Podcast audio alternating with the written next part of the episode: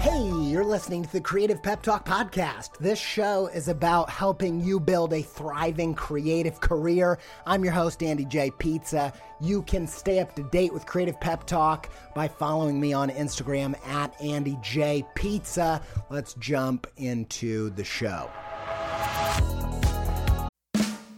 I really needed to rehaul my website. I was talking to some web people, looking around, and I got intrigued by Squarespace's new Fluid engine, partially because it just sounds cool, but also because it allows you to drag and resize and layer up anything you can imagine. I dove in, rebuilt my site.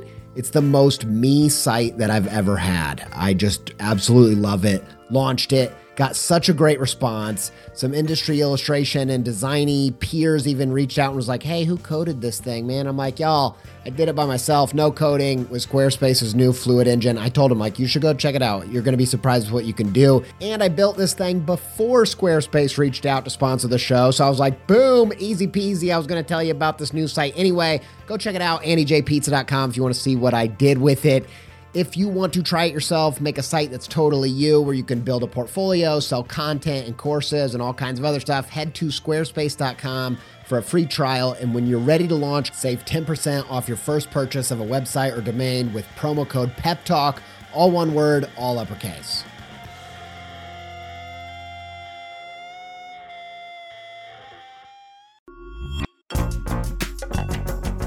This episode is supported by In the Making, an original podcast brought to you by Adobe Express, the all in one content creation app included in your Creative Cloud membership. If you are trying to boost the YouTube, TikTok, Reels content side of what you're doing, one episode of In the Making that I think will be super useful to you is their episode with John Youshaei.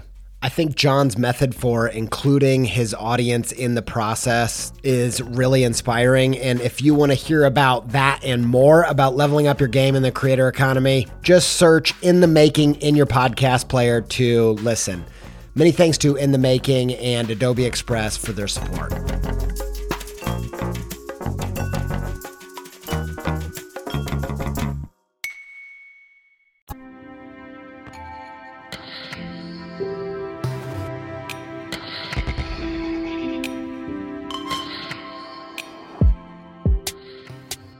So, this episode is the start of a new series that I've been working on literally for the past three or four years.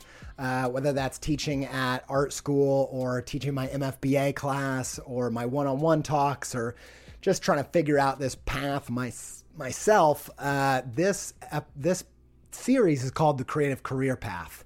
And uh, it's what I learned in my own journey and also studying and trying to find the patterns in the consistently successful creative people, people that develop a craft and success, successfully succeed.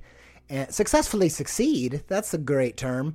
Uh, but the people that kind of methodically do it like professionals. Uh, and the in the kind of uh, in the way that they consistently break through and level up uh, over time, I've been obsessed with and I've been a student of creative careers and, and how to, what is the method? What's the path? What's the journey?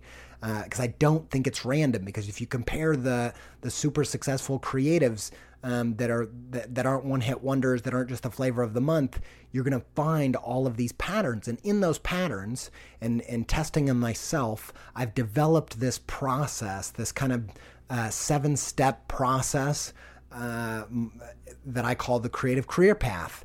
And I wanted to make it into a book, but you know, that pathway to making that happen, um, you know, that might still happen. I think it would make great content as a book, and I hope to turn it into a book one day. But I'm so tired of sitting on it. I got to get it out to you guys. So I'm doing it as a podcast series. And it starts, this is kind of like the the big forward intro episode where I kind of tell my story. This is kind of my keynote talk. Uh, I've done versions of this live in a bunch of different places and developed it over time and tried to unearth what my kind of creative career hero's journey, creative career path was.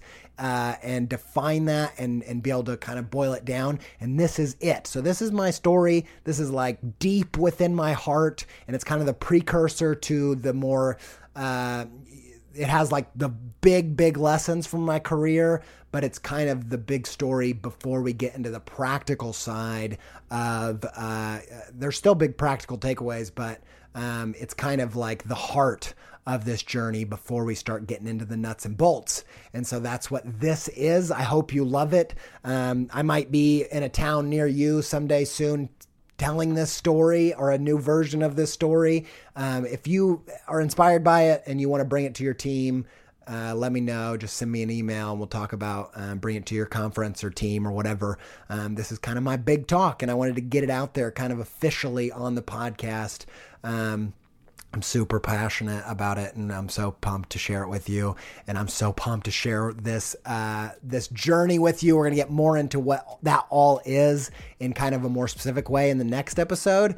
But before we do, here's kind of the story behind the story. Here it is.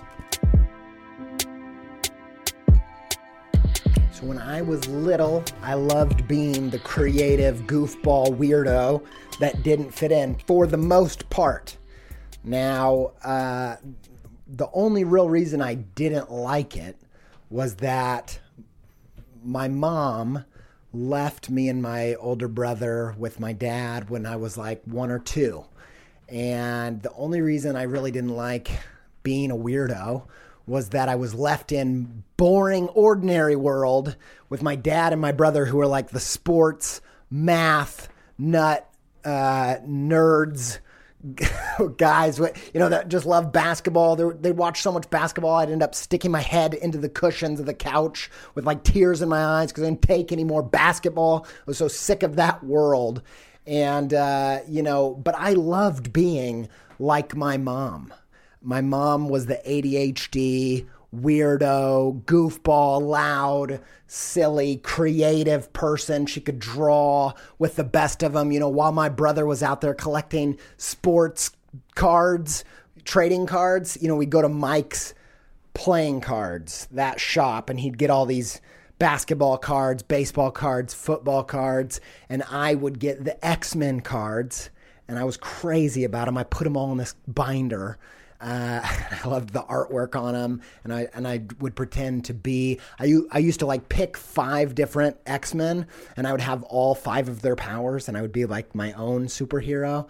And uh, my mom drew this amazing Wolverine on the back of my binder with a Sharpie. And I took it to school and I was so proud of it and so excited. And I loved being just like her and everybody in my life. All of my aunts and uncles and, and grandparents and everything would always say, You are just like her. You're just like her. And, and I loved it because I worshiped her. Uh, I thought she was the coolest person in the universe, um, even though I didn't get to see her that much. And, or maybe I should say, but as I got older and, uh, you know, was heading towards adulthood, becoming a teenager, my relationship to being this type of person, being like my mom, uh, started to kind of evolve and change and shift as I got older. Because uh, as I got older, all the things that kind of the ordinary world valued, uh, I didn't really measure up on. I did. I couldn't do sports. I couldn't. I wasn't that great at school, especially math class, and which seemed like the school thought that was the most important class you know, understandably so to to many degrees. Uh, was not good at that, and uh, and then even in my work, I had a part time job. I was forced to have a part time job to learn some skills or some work ethic or something. I was just absolutely horrible at just being the bottom rung like on the on the ladder of work of the workforce. I was just the worst. I couldn't even do it. I couldn't be a cashier at this movie theater. I would just lose money all the time and be really ashamed of myself. No matter how hard i tried i just couldn't do it. And i like hated working there. I tried to i tried to get out of every shift that i could leave early or trade with somebody else because i don't know if it's adhd or what but when i would go into that little box for 8 hours i would be full of crazy anxiety and stress, and I would leave with a terrible stomach ache, and I just hated it. So it was just this mixture of like just hating being stuck in that place doing this thing, doing this terrible job at this math and losing money and this shame. Just a ball of anxiety and shame. That's what work and, and be, getting closer to being an adult was like. And, uh, and as that's happening, in tandem with that, I'm watching my mom go from being my hero to uh, being something else. Uh, I'm watching her life kind of devolve into a tragedy because she can't stick with anything. And work, just like it is for me, is really hard for her. And she can't even stick with the family. So she leaves another two kids and family for an abusive boyfriend. And uh, the thing that she can stick at is substances. And she's stuck with those really hardcore. And that's getting worse. And she's picking up further habits. And the substance abuse is getting to the extreme levels. Uh, if you can just imagine without me painting a, a completely perfect picture of that uh, hardcore drug addiction. And she starts developing these seizures that she won't take medicine for because the medicine ruins her high. And ultimately develops this brain tumor that's cancerous and she has to get it removed. And so they remove this tumor from her brain and actually takes out part of her vocabulary while she's while they're at it and I go to my grandma's house where she's staying after the surgery to visit her. And she's working on these first grade level vocab sheets. And she has all these emotions, and you know she's always been a very emotional person, uh, very uh, uh, heavy on communication, and she clearly has all these things she wants to say, but she can't say anything to me. I think the only things I can really remember her saying are, uh, I love you so much, and I'm so, so, so sorry. And uh, all of a sudden, I'm watching this person in this dire state, spiraling downward year after year. And I'm struggling with my own uh, journey towards adulthood. And, and these words are ringing in my ear from my childhood. You're just like her. And I'm looking at her like she's a, a prophetic vision of doom for my future. And I remember really feeling like this to an extreme, to where, like, I remember thinking, and I, I don't even know if I've admitted this on the podcast before, but I remember thinking uh, I, my only plan B, I didn't even have a plan A, so this was kind of my stand in plan A, was that worse comes to worse as I get older. I'm pretty good at acting ridiculous uh, and being absurd. Maybe I could fake insanity and they would put me into some kind of home and I'd be taken care of and, and whatever. And I and I know that sounds absolutely insane, and it is. But that's how kind of like lost I was, and how I had no idea what I was going to do with my future. I just could not see a path uh, to to what I could do to be a thriving adult. And I was petrified of being a dad. I was petrified of being a husband and and having these responsibilities and bills. And I even remember thinking, how how does someone how do there's so many things to manage as an adult? How do you have band aids in your house? Those are the things I was worried about. Like how how can you remember to have these things in your house? All there's so many things to remember and do. And uh, and I and I was just looking at my mom, petrified of what was gonna happen next.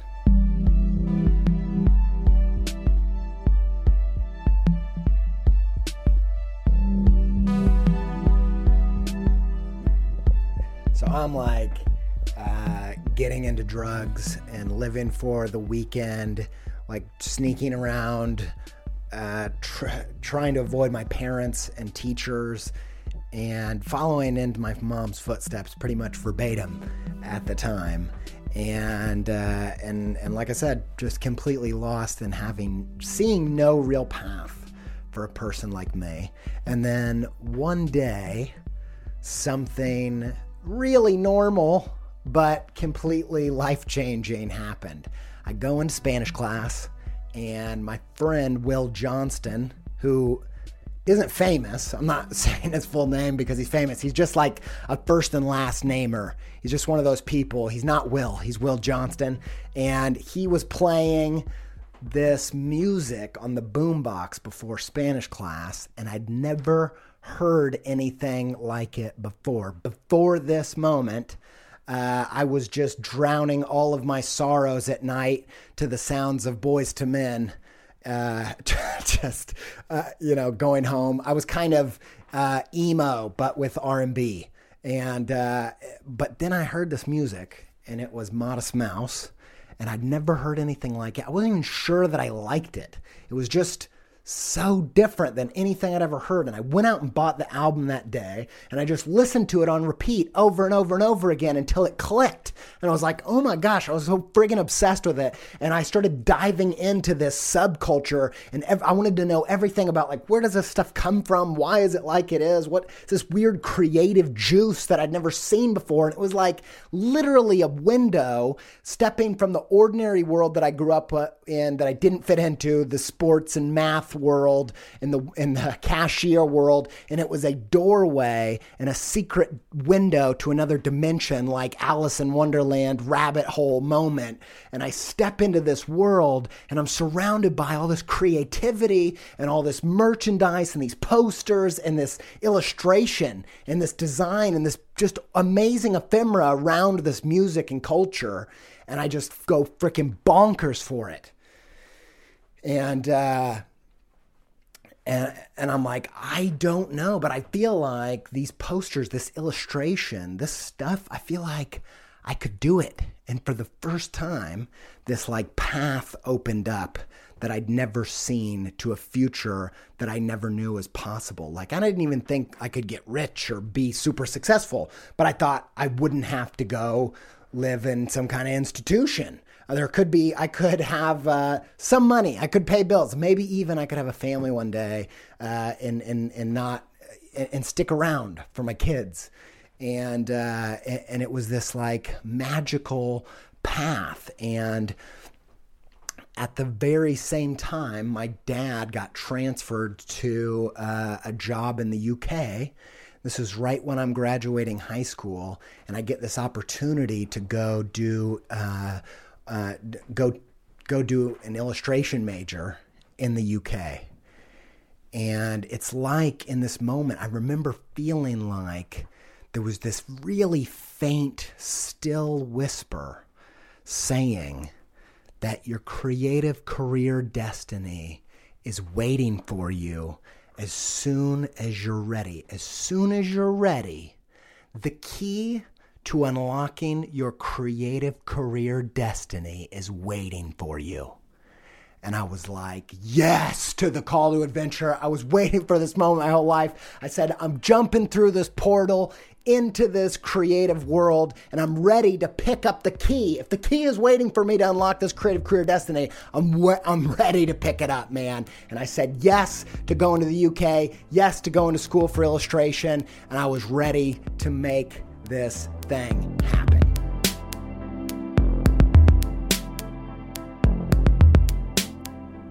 So I go to the school in the UK and I'm and I'm ready to pick up this key that that whisper was talking about and unlock my creative career destiny and get to business.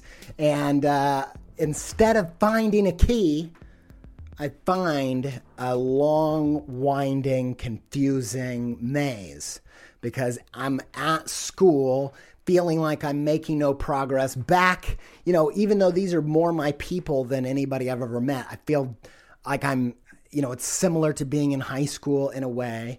Uh, and I'm and I'm looking at like I like a lot of the things that help you win in this school situation are still things that don't come natural to me and uh, you know even if my creative solutions are really good uh, the the the coursework behind them i'm still struggling with. And even after school i see that there's not really a clear path to doing the type of work that i want to do. And i feel like i could do that work. I feel confident like i could do the illustration that i want to do um, but i don't i don't have confidence myself to get through this maze Like, I don't know if I have what it takes to go through it. And because of that, I start thinking I've got to find some kind of shortcut around this maze. I've got to figure out a way to skip to the end. And so uh, I'm I'm I'm already kind of in a place where I'm looking for strategies and tactics, uh, and and really in a way like marketing ideas. And I don't even realize that that's kind of what's going on. And I'm also at the time super into like social justice and uh, and and charity and and helping people. And I've got this heart for um, other people. I think probably because I'd had. Uh, maybe because I was just emo. I don't know. Maybe maybe my life hadn't been that hard up into then, but because I'd felt struggle with my mom leaving and and and all that kind of jazz, I had this deep empathy for other people even from like a young age. And so I was really had my ear to the ground in that kind of world and I noticed this trend, this strategy, this tactic that was happening around um, kind of social enterprise, early days of this, like nonprofit, for profit marriage with things like uh, I remember this t shirt company called Hey Unite that were doing these t shirts for charity that I was super into. And I remember TOMS Shoes. This is where they just started becoming a thing. This was like 2007, I think. And I remember seeing, you know, for me, the fact that it was for profit and helping other people, and, and the fact that they were helping other people helped them stand out. Like to me, I'm all about win win solutions. So for me, doing doing something good and benefiting from it is one plus one and it equals two. It's not,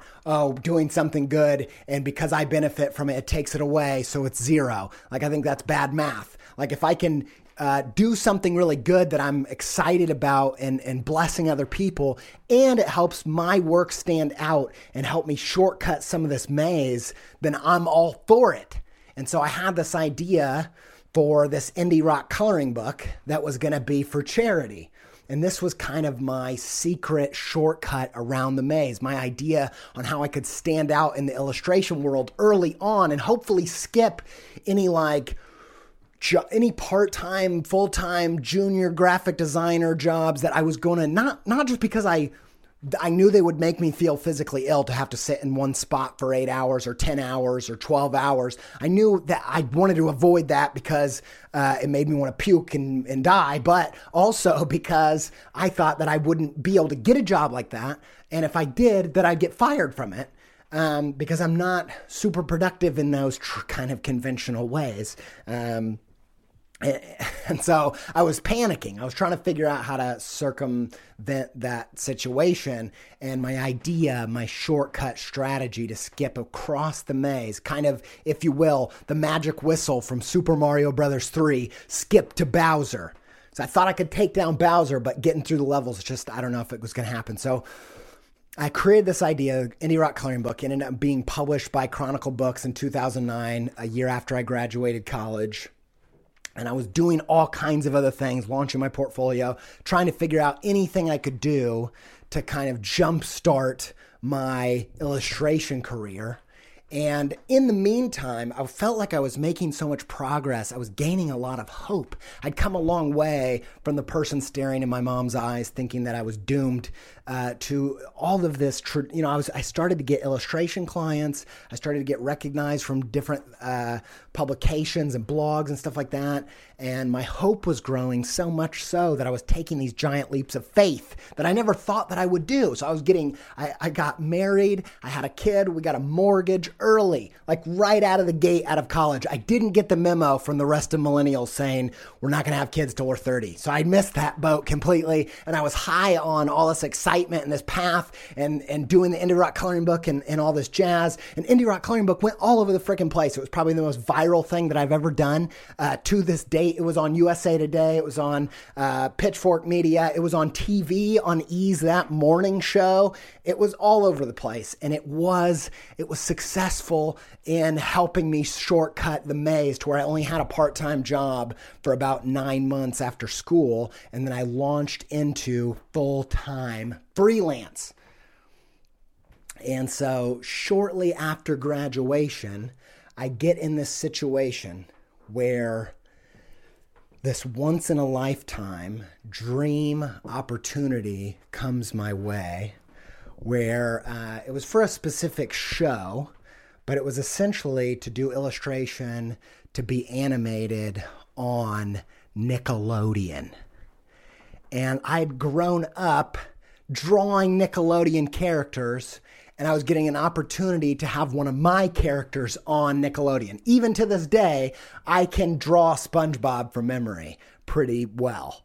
Uh, and it was this dream opportunity. I was blown away. I had skipped the maze, standing in front of this giant dragon, this creative career destiny, that it was my destiny to slay this thing. And there I am with this opportunity to do this illustration to be animated for a kids' TV show on Nickelodeon and I give that opportunity everything that I've got. I'm trying every trick I know, every style element I've got going on, everything that I have got up into this point. I'm trying it all. I put it all into the thing. I make the final and I send it over and I cross my fingers and I'm like, yeah, come on. I'm taking this giant uh, plunge at this dragon. And they quickly, pretty quickly, send an email back to uh, the finals that I sent over, and they say something along the lines of these roughs look pretty cool, but we're looking forward to seeing how it shapes up in the final stage. Let us know when you have that. And if you didn't catch that, those were my finals. I had no way of making it any better than I'd made it it was already pushing myself to the limits. And it was like the dragon just barely flicked its talon at me and sent me all the way back to the start of the maze. I remember I got that email. We were making homemade pizzas at my friend Kyle's house. It was very on brand as Dr. Pizza. Uh, even back then, we were making these homemade pizzas. I was excited about the pizza. I got this email. I'm going to check my email real quick, see if they got back to me. They did get back to me. My hopes and dreams just crumbled before me. I've jacked up this once in a lifetime opportunity and I was devastated. I remember my my wife and my friend, uh, my friends there were trying to talk me around, like it's not so bad. And I was like, no, let me just tell you the story. Let me just fi- let me just lay it out here. It's terrible. I had a dream opportunity and I blew it big time, and it'll probably never happen again. And uh, and they were like, yeah, that is pretty bad. And we just sulked in our pizzas. And uh, not only that, but uh, we'd moved back to America with some of the jobs that I'd got. Uh, some of the money there. We uh, had taken all these risks. We had a kid, we had a mortgage, and it was right in the time of the recession, and a lot of the momentum with the coloring book and the graduation stuff and the blogs all kind of peaked. And in about six months, all of my work dried up. And no matter what I could, what I did, I couldn't get any more work through the door and I was in the situation where there was bill collectors calling me, which I don't know if you've ever experienced what that feels like. The amount of shame when you have to kind of like work your way around like, yeah, I don't know why I haven't paid you. I mean, I don't know, but I will pay you. You know, it, it is the worst feeling in the world. I remember like going into my living room uh, and laying face down on the floor, which I've told you this before on the podcast that I had these moments early on in my career, just like laying face down on the floor in existential dread, knowing that I'd tasted my dreams and they had completely dried up from under me. And I had no plan B. Now that I have a mortgage and a kid and all that, I can't even fake insanity. And I had no idea what I was going to do.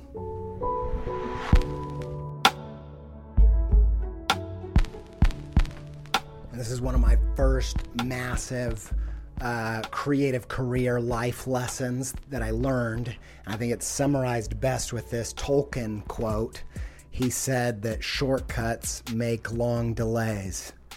And all this time, while I'm focused on, uh, you know, marketing my work and and tr- figuring out how to have a shortcut and a breakthrough, I could have spent working through the maze uh, and instead, I was back where I started, uh, having to do it all over again. And I was honestly so devastated by being burnt on this creative path uh, that I just wanted to give up on creativity altogether. I kid you not. I remember thinking, I'm probably I probably just need to figure out something completely different because I gave this everything I had and I got my butt handed to me and I need to just figure out something else. And so I got the only job I could get that wasn't minimum wage. Uh, and it was at a juvenile detention center slash youth shelter. And I thought I'd be working at the youth shelter, and I thought that would be better because it was people fo- focused, so it had some meaning to it. And also, like, I knew that they went out on field trips, so you could like drive them to, uh, I don't know, get get snacks and stuff like that. So you weren't like bound to a little area where I was going to lose my mind.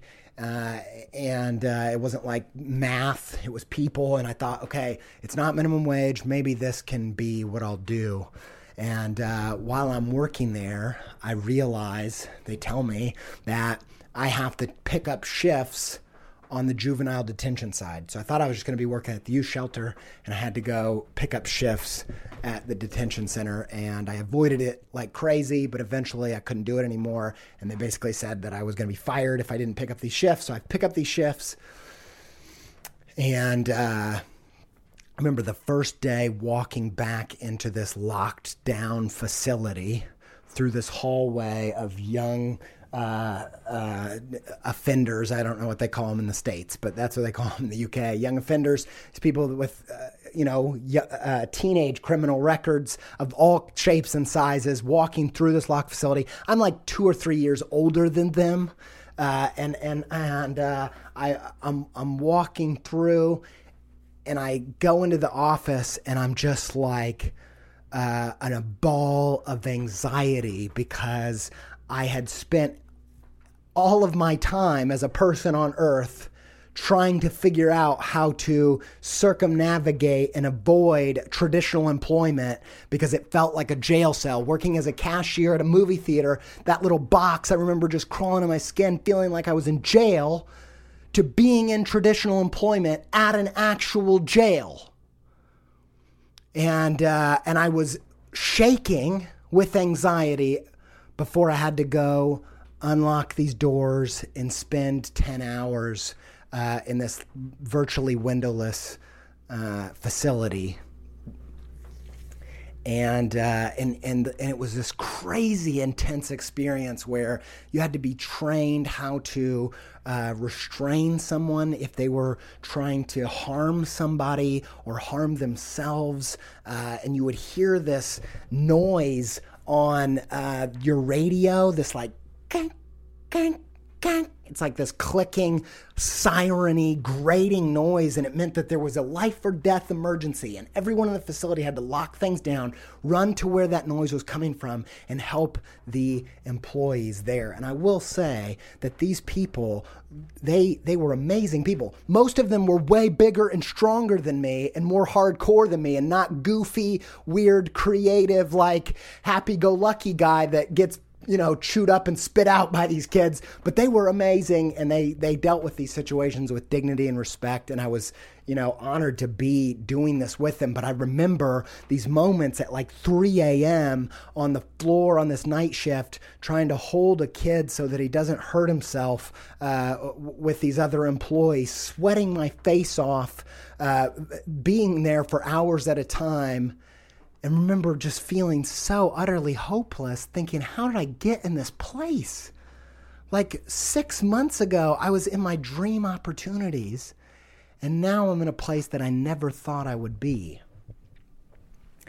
And, uh, and I was devastated. I was shocked. And in this time, I get an email from a guy who had seen my indie rock coloring book and love this novel idea of adult coloring. Sidebar, always listen to your wife. I had done this indie rock coloring book was an adult coloring book.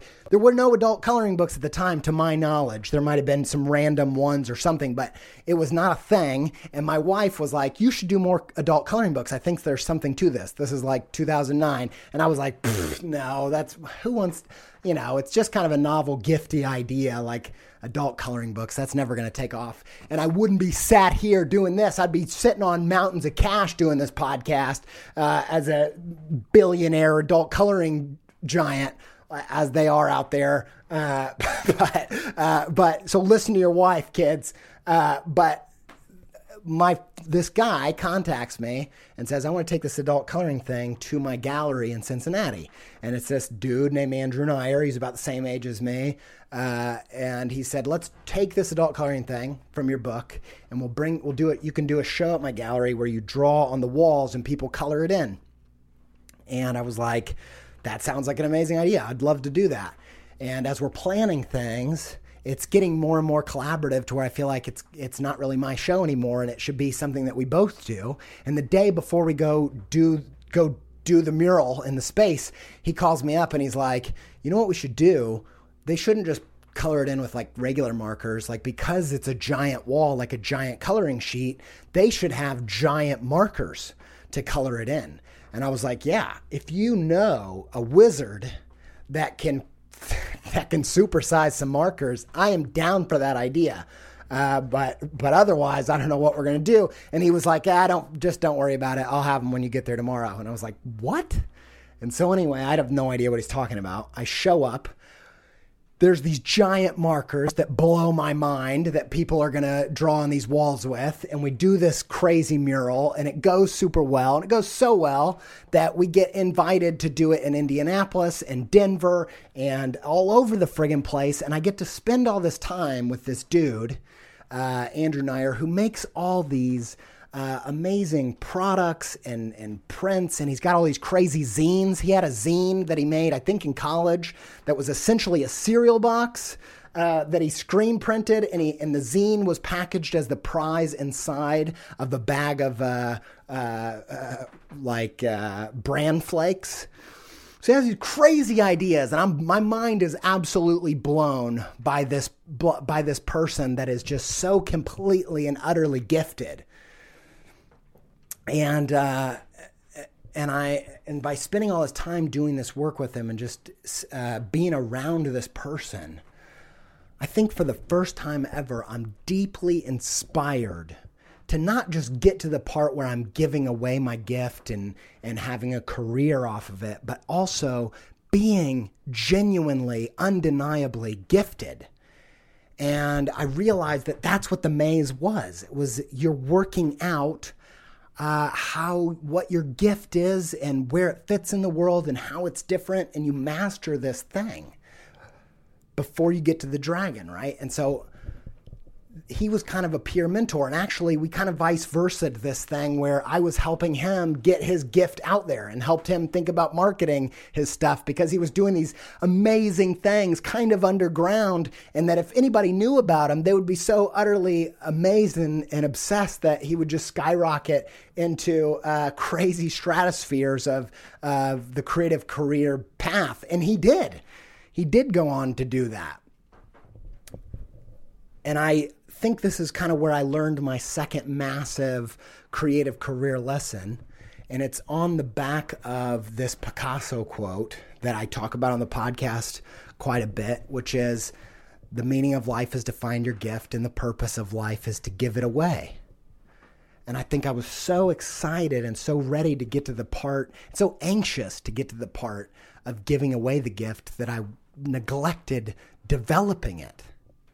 And by spending this time with this kind of guide, this kind of mentor uh, uh, of this person who was so clearly gifted, I was inspired to go through the maze properly and really understand my gift, know where it fits, and, and know how it's different, and, and really uh, truly understand that part before I get to the part of giving it away.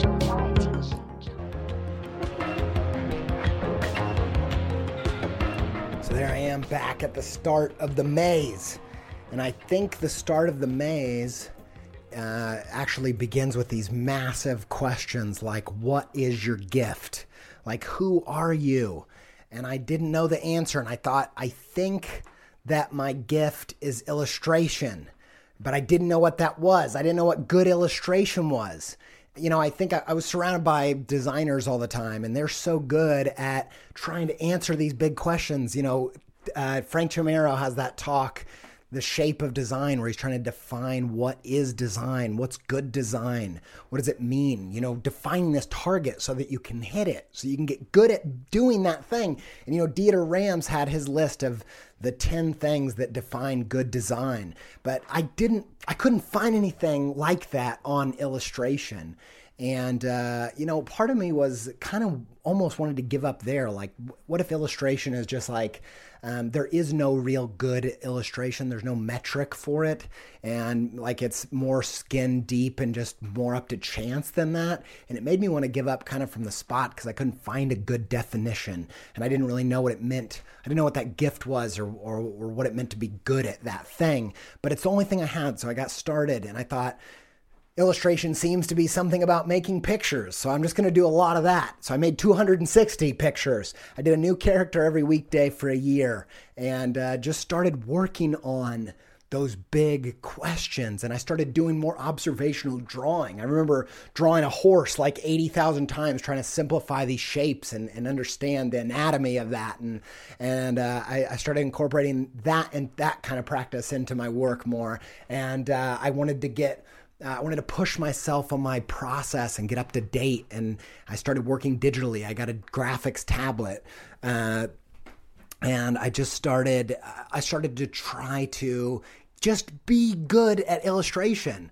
And after I started developing that gift, I started to try to figure out where does it fit within the industry? What's the market? I thought maybe it was book covers. So I did this project where I was doing these uh, these fictional book covers from classic books and about four or five book covers in, I decided that it was probably not where I fit since I don't read. Uh, I do read books, but mostly nonfiction. Uh, and so I thought, well, that's probably not right. So I started doing editorial illustration, and nobody wanted that from me. So I started writing my own articles and illustrating those. And uh, that started to develop a little bit. And I I worked through that and I thought, actually, I think the kids' illustration market is probably where my stuff fits the most. And I started working in that market. And as I'm doing all of these things with all these different directions and layers, it slowly but surely starts getting momentum. And, you know, blogs start featuring my work again, and I start getting a few jobs through the door. It's not enough to become a full time illustrator, but doing this paid work means that I am an illustrator again and my hope is rising and things are picking up and i start developing and all of a sudden i look around and i have uh, you know a few years in doing all these things in different directions i am a full-time illustrator again and uh, about this time I get invited. We get invited to do the the coloring mural show, Color Me. We get invited to go take it to New York City and I remember it's just this like such an emotional time for me to go visit. You know, we connected with some of my heroes in their studios and visit these people that are just these uh, giants of the creative industry. And, you know, it was just this emotional thing. I remember leaving some of those studios with just tears running down my face uh, because unlike you know, it seems like some people graduate from the fancy art schools and then like two months later they're hanging out with Milton Glaser, uh, chopping it up, and uh, that was not my experience. I had been working at a juvenile detention center. I had like gone straight face down into the living room floor after school and going and growing into this place in New York City, meeting these people and, and getting these jobs and, and uh, doing all this jazz uh, was just deeply meaningful to me. Uh, and so while we were in New York City, some people from Nickelodeon came out and checked out the show.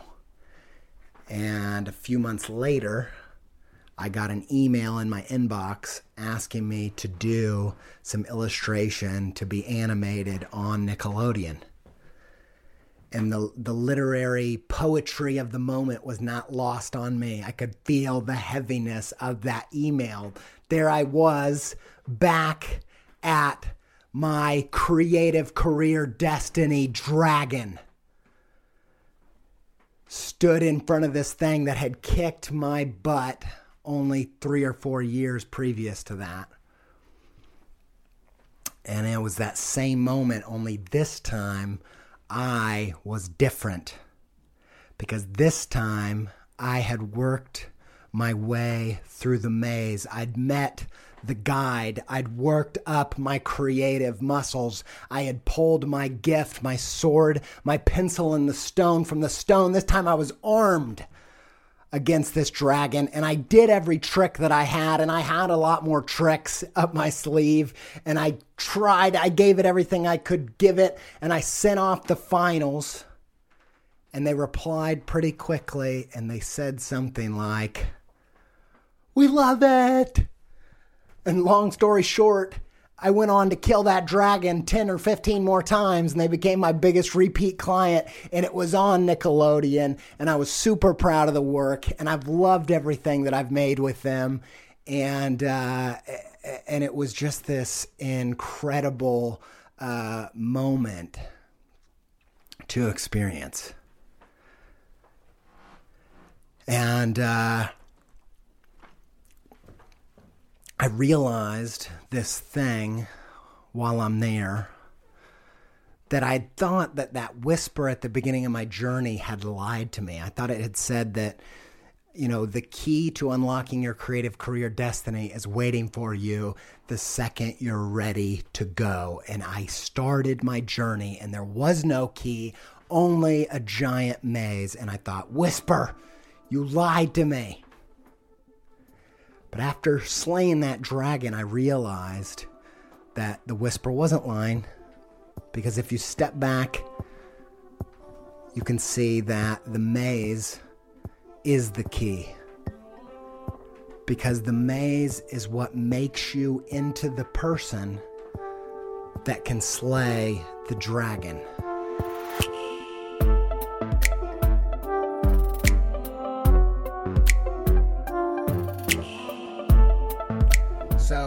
Things had massively turned around and I was getting all kinds of good opportunities and my illustration career had really taken off and, and had a really solid foundation.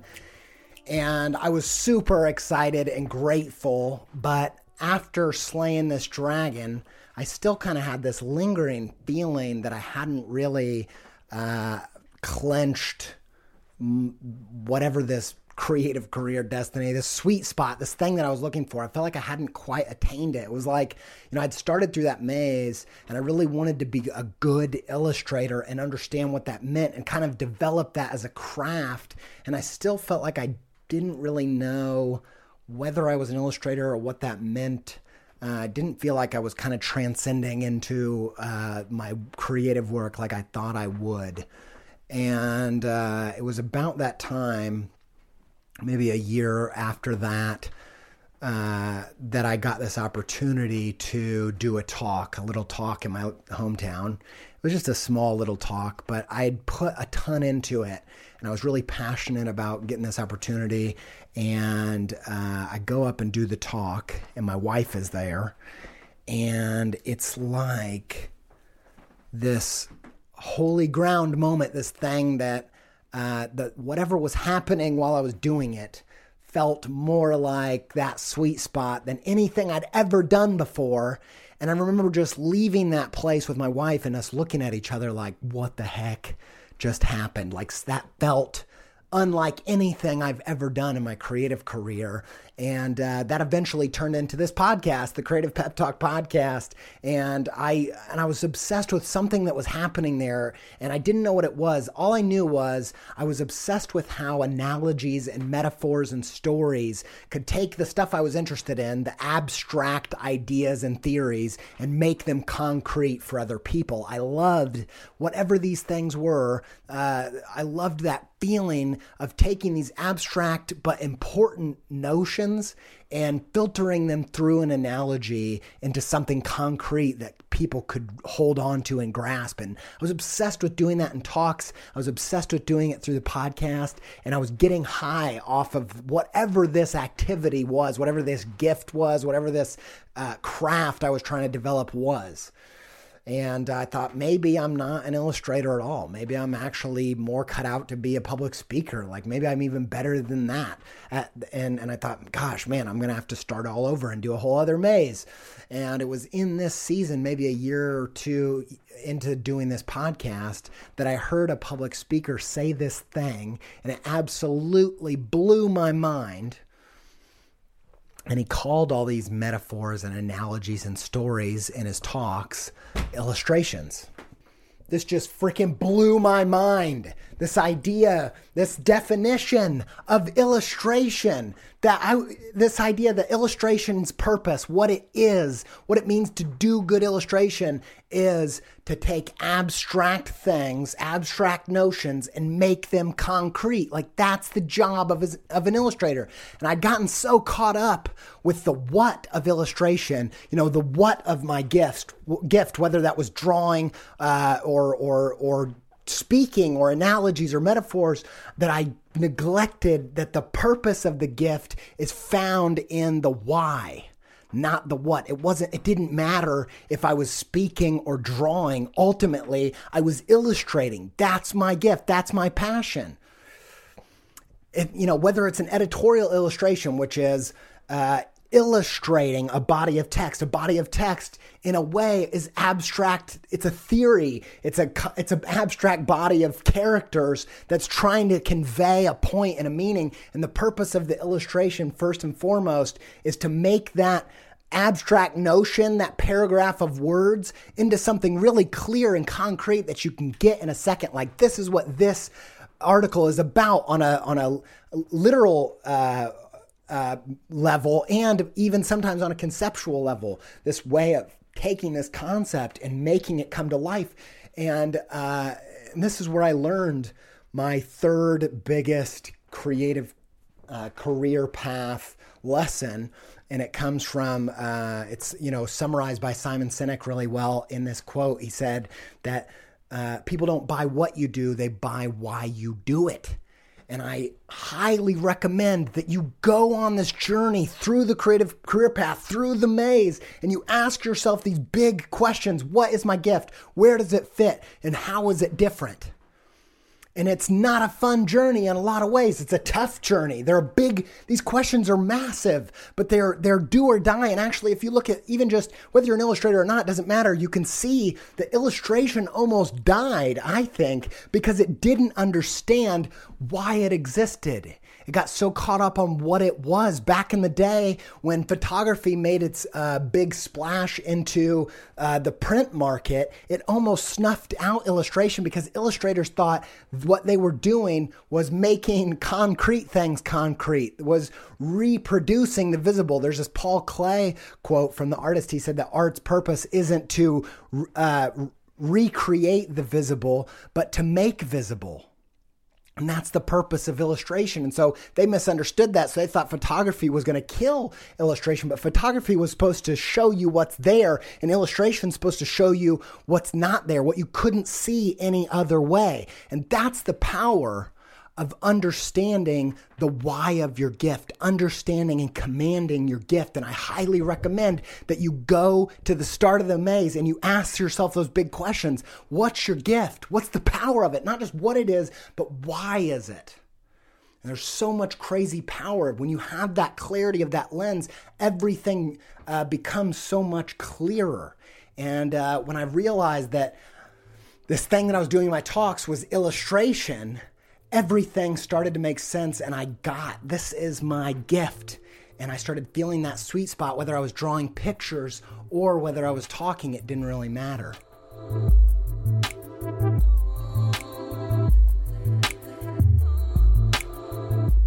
So, at the start of this series, I want to encourage you to not stay where you are and to get started and dive super deep into the maze. And in fact, you got to go through the maze a bunch of times through your career. So even if you've gone through it before, I'm going to encourage you to go through it all over again and find new things in this maze and uncover some new treasure chests and, and develop new muscles and take it to the next level wherever you are. And uh, I want to encourage you to do that because I wish someone had encouraged me to do that.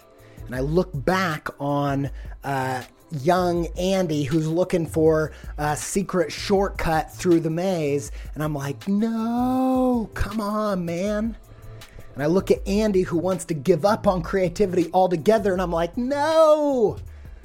You know, I think uh, Buddhism is uh, really in vogue at the moment, and a lot of Buddhist principles and ideas and things around that mindfulness, meditation. Uh, I think there's a lot of really good principles uh, in this uh, religion and, and ideology. Uh, but there's this one quote that uh, is a, is a Buddhist quote that I think is kind of prevalent as an idea in our culture right now. And I think it's kind of twisted its original intent. And it's kind of an excuse for apathy. And it's this quote that's really clever. And it says something like, uh, like the quickest route to success is to redefine it as what you already have now. And I think the purpose of that quote, it's just saying that, you know, you can have success today if you just define where you're already at as success. And I think the purpose of the quote is to uh, is to give you gratitude and and accept where you are and uh, and and and there's a lot of like good sides to it. But I'm so glad, I'm so glad that 22 year old Andy did not adopt that philosophy and stay where he was perfectly fine with where he was because I'm so grateful for being on the other side of that maze. I'm so grateful to the places that it's taken me. I'm so grateful that I get to wield a gift that I'm so thrilled about working at and diving deeper into and getting better at. And I get so much crazy euphoric joy from, you know, attempting to master the art of something. And if you look at, you know, into the science of flow, it would even say that your highest levels of joy as a human come from being able to dive into something that you have some mastery in. And I'm so glad that I went on that journey. And sometimes I'm so excited about the stuff that I'm doing right now. And I'm so grateful that I'm this ball of energy and consciousness. I'm like shooting it out through space time, saying, like, oh thank you. I'm so glad that i get to do this. And i'm and i look back on younger andy and i'm like come on man. Like dude you've got to do it. Like come on. Listen the key to your creative career destiny is waiting for you whenever you're ready and sometimes I think about how our minds, just let me get weird for a minute, how our minds are pure consciousness. And that that means that maybe they transcend time and space because they're like beyond matter. And I sometimes think that whisper that I heard at age 22 was actually future Andy whispering that thing, saying that the key's ready whenever you're ready. And I couldn't quite understand that he meant that it was the maze that saying yes to the maze was the key, saying yes to the journey was the key, that it would be the thing that unlocked the things in me that could achieve the creative career destiny. And I love that idea. And today I want to be the future you, the future whisper, sending my grateful energy, my encouraging energy through space time, whispering to you not to stay where you are, not to define success as what you already have attained, but to keep going and keep growing and keep moving forward. And my last big uh, lesson, wisdom, my last big value in this creative career path comes from Joseph Campbell. And he says, the real question is whether you're going to be able to say a big, hearty yes to your adventure. Because guess what? It's called an adventure because it's not all good times an adventure, a journey. The maze is going to have blood, sweat, and tears. You're going to have times where you're face down on the living room floor. That's what makes it an adventure. That's what grows the muscles. That's what unlocks the creative career destiny. And the only thing you've got to do is decide are you going to say yes?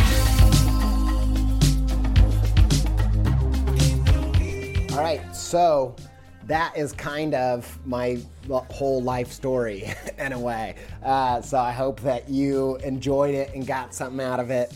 Uh, you know, I want to just give you a quick little spiel about this series that we're going to do. This series is probably uh, my biggest passion and interest, uh, obsession over the past three or four years.